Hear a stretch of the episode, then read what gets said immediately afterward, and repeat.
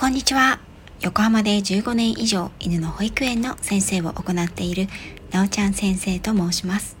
こちらの番組ではたくさんのワンちゃんや飼い主さんと関わってきた私が日本の犬と飼い主さんの QOL を上げるをテーマに犬のあれこれについてお話ししています。時には子育てネタや留学時代や旅行の思い出などのお話もお届けいたします。より具体的な犬に対しての配信はメンバーシップ、文章はノートにてまとめてお伝えしております。さて、前回までは私が2011年3月11日に起きた東日本大震災の後、その同じ年の8月にどうして被災ペットボランティアに行こうと思ったのか。そのきっかけになった出来事と国の防災対策ガイドラインのご紹介をさせていただきました。今回は実際にその被災犬収容ボランティアを訪れてみて考えたこと体験を通して得た感想などをお話ししていきたいと思います。その施設は海から離れた山の中にありもともとはブリーダー訓練所ペットホテルなのだそうですがオーナーさんの善意で被災ペットの収容施設と変わっていました。同じく被災ペットのために何かできることをといろいろなところから集まったボランティアさんたちが入れ替わり立ち替わり各地から訪れていました。こちらも善意で大きな一軒家を開放されている地元の方のおかげでそこを宿泊場所としてボランティアは集まっていました。まるで大学時代のサークルの合宿所のような感じでした。仙台市内から少し離れた山の中にある施設には犬と猫が収容されていましたがその多くは犬でした。ケージがずらっと並んだ施設内に犬たちは1頭ずつ入っていてその数30から40頭ぐらいいたでしょうか。もしかしたらもっといたかもしれません。日中のスケジュールは決まっていてまずは朝ごはんのを施設のスタッフの指導のもと一頭一頭の量フードの種類薬食べさせ方などの張り紙を見ながら用意していきます。朝ごはんの時間はまさに戦場です。夜の間ずっとケージの中で過ごしていた彼らが一番元気な待ち遠しい時間でもあり出してくれ腹減ったこっち来てこっちに来ないでというような様々な思いが全て吠えという形で現れるのでスタッフ同士の会話もままならないほどです。中には犬たち全員が一斉に吠え出すことが怖くて縮こまってしまって出てこないという子もいました。ご飯を食べさせた後はグラウンドという運動場を1頭ずつリードをつけて歩きグルーミングをしてまたケージに戻します。グラウンドは本当にただの運動場といった感じでした。多くの犬のボランティアたちが最初に希望して最初にもうやりたくないという仕事かもしれません。ここにいる子たちは心身ともに傷を負った子たちも多くて一日にほんの数十分だけ出られるケージの外に行ける機会に対しものすごく興奮する子もいれば怯えてしまう子もいました。平常時にリラックスをした愛犬を散歩に連れ出すのとは全く違います。そして小型犬よりも圧倒的に中型犬以上が多かったので力も強く同じ土だけの運動場を数頭の犬たちが歩き回るのでもちろんお互いに接触させるということはしないんですが犬によっては遊びたがったり怖がったり威嚇や興奮をして吠え合ったり1頭ずつに与えられていた時間は長くて15分程度だったでしょうか。犬の扱いに慣れているトレーナーなどの人人たちはともかく今まで小型犬のみを飼育していましたという方や犬を飼ったことがないというボランティアさんもいたので散歩は人気な割に離職率の高い仕事でした。ですがボランティアさんに強要はできないんですね。圧倒的にケージの外にいる時間が足りずもっとゆっくり一頭一頭とのコミュニケーションをとったり担当した子がリラックスしたりリフレッシュする時間や環境が個別に取れてればよかったんでしょうけれど私が滞在した時にはその余裕はなさそうでした。散歩の間に清掃スタッフが素早くケージの中を清掃し食器や汚物を片付けます。ボランティアスタッフのほか長期の通いスタッフもともとその施設で働いていたオーナーや施設スタッフが常に入れ替わり立ち替わりしていましたが顔や名前る名前を覚える暇もなく人は入れ替わっていきました。交代でお昼休憩を挟んで掃除をして午後のお散歩をしてまたケージに戻して夕ご飯をあげるというルーティンが大体の一日の流れでした。仕事は山のようにありました。ケージの掃除動物たちに使うタオルや雑巾などの洗濯次々と届く支援物資の仕分け。医療ボランティアによる健康チェックの補助。これはカルテ記入などですね。投薬治療耳洗浄爪切りなどの処置。ボランティアトリマーさんによるシャンプードライヤーカットのお手伝い。少し慣れてきた頃には新しく入ってきたボランティアさんへの説明や指導。人の采配昼ご飯の調達や片付けといった対人間の仕事もありました。あっという間に一日は過ぎていきました。もちろん雨の日も欠かさずお散歩に行きますが雨の日はボランティアさんの集まりが悪くなります。それも仕方がありません。レインコートと長靴を身につけてずぶ濡れになりながらひたすら犬たちを運動場に出し続けた日もありました。運動場は土なので雨が降るとひどくぬかるみます。人も犬も泥だらけになりました。そしてこの30頭から40頭のワンちゃんたちの中には扱いが優しい子ばかりではなく気難しかったり病気を持っていたりちょっと攻撃的だったりシャイだったり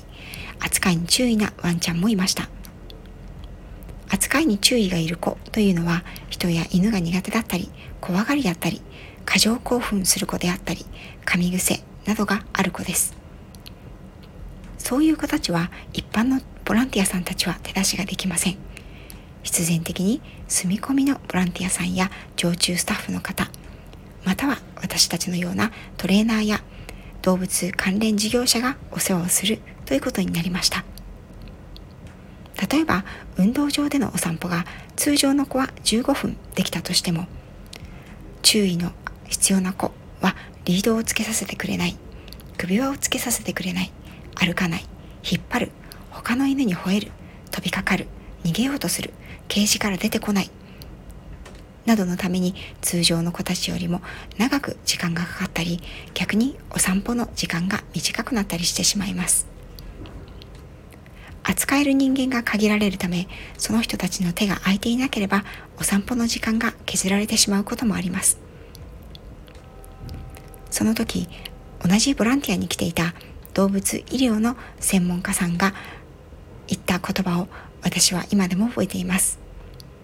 私が横浜から来たドッグトレーナーだと自己紹介をした時その人が私に言った言葉です。こういう時に一番必要なのは傷ついた動物の心のケアと対応ができるトレーナーさんです。我々は傷の手当てはできます。傷や病気は治療すれば治る。けれど心の傷は慎重に時間をかけて対応できる人が当たらなければ治りません。日本にはそういうトレーナーが少ない。頑張ってください。この時から私は動物の心の傷にも寄り添えるトレーナーになろうと思い12年間その気持ちは変わりません。途中いろいろとブレることもありましたがやはりいつでもここに立ち返ってきます。ここの施設はこの状況に適した精一杯の対応をされていたと私は思います。収容されていたワンちゃんたちには基本的には飼い主さんのいるワンちゃんたちでした。いつ帰れるかわからない子飼い主さんとの連絡がつかない子もいました。中には迎えに来るから1週間だけ預かってくださいと言われたまま連絡がつかなくなる子。そんな子もいました。時々飼い主さんが面会に来て付近をゆっくりお散歩してまた預けられて帰るという子もいました。飼い主さんがわからなくなってしまったワンちゃん。やっと飼い主さんが見つかって連絡をしたところ申し訳ないんですがもうこちらで飼うことができません。そちらで引き取ってください。というワンちゃんもいてそのような子は警察で届け出の処理をしてから里親を探すということもされていました。あの時点の状況下ではそういう選択をされた方がいてもやむを得ないこともあったと思います。サイペストの収容所で落ち着いて過度なストレスを負わずにだんだんと適応していける。可愛がってもらいお世話をしてもらう。ためにも新しい里親さんにたどり着くためにも大切なことがあります。それはいかに社会化ができているか。要するにどれだけ人を信頼し人に委ねることができるか。人や環境に適応する能力がどれだけ高いかです。これはペットと同行避難をした先で避難生活を送る時にも共通します。非日常緊迫した極限の状態で平静を保ち適応するということは人間でもかなり難しいです。ですがそれこそが日頃から一番心がけたいしつけだと私は思いました。社会科のトレーニングは子犬でよく知られていますが実は子犬だけのものではありません。成犬シニア犬でも時には新しい刺激を入れてあげること。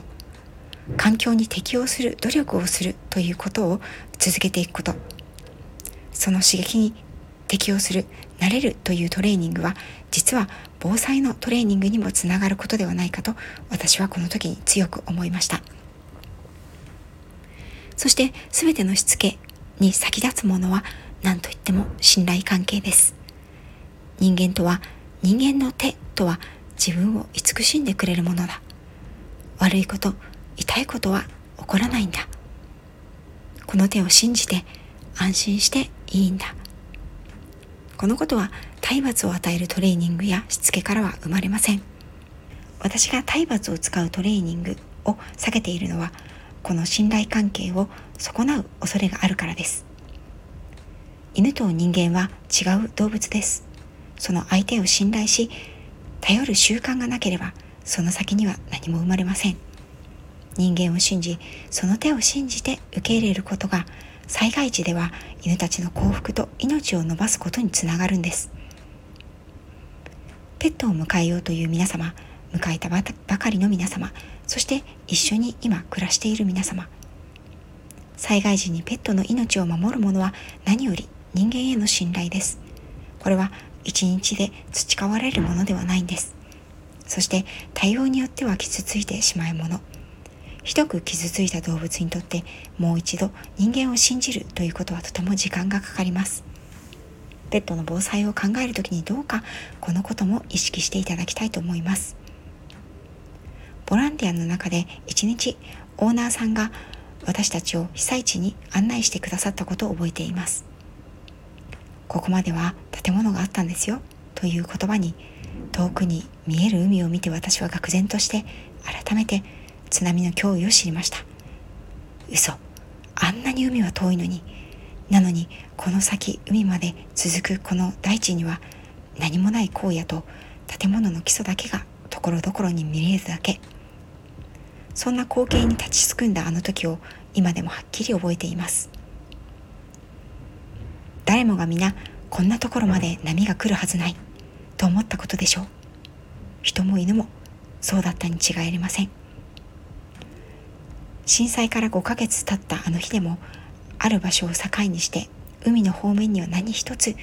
新しい建物はありませんでした。日本は災害大国と言われます。私は世界各国を旅してきましたが地震や台風があんなに来る国によく住んでいられるねと言われることもありました。災害の少ない国に住むということも選択の一つだと思います。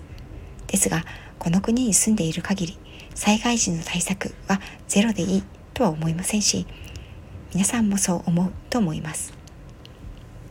被災ペットの中には新しく里親を探してやってくださいと言って施設に預けられたり迎えに来られずそのように言われて放棄されるという子もいました。その中で比較的早く新しい飼い主さんに引き取られる子はどんな子だと思いますか？残念ながら老犬というのはこれはどの保護犬でもそうなんですがほとんど引き取り手がありません。若くて健康そして人に懐きやすいトイレができている犬なら無駄吠えが少ない噛まないといったことも非常に大切になってきます。前回ご紹介した人とペットの災害対策ガイドラインでも被災ペットの一時預かり譲渡についてなども取り上げられていますし実際被災地での取り組みも紹介されています。ケージの中で体をずっと傷つけていたり食事にも散歩にも興味を示さずうつろな目をしていたりケージの奥でうずくまって震えていた犬たちを思い出します。被災時に大きなショックとトラウマを負った彼らを癒してくれるのはたくさんの愛情と時間。そして自由な行動と心身ともに安心できるスペースに他なりません。あなたのペットさんたちは安心して人に預けたり知らない場所に連れ出したりできますか？ケージやクレートで落ち着いていられますか？もしあなたがやむを得ずあなたの子を手放さなければならなくなった時引き取り手に懐くように育てるということを想定して育てている方はいらっしゃらないと思います。もちろんペットさんたちにとっては一生飼い主さんのそばでその命を全うできることが一番の幸せですが過酷な状況に陥ってもその子が生きていく上で少しでも生きやすく育てるということを頭の片隅どこかに数ミリでもいいから入れておかれるということもペットの防災対策の一つでもあるということを心から感じた出来事でした。今回は非常に長くなってしまいましたが最後まで聞いていただけたら嬉しいなと思いますまた違う時になりますが防災対策としての犬のしつけで大切なことそして家庭でもできることについてお話を次の機会にしていきたいと思います最後まで聞いていただき本当にありがとうございました。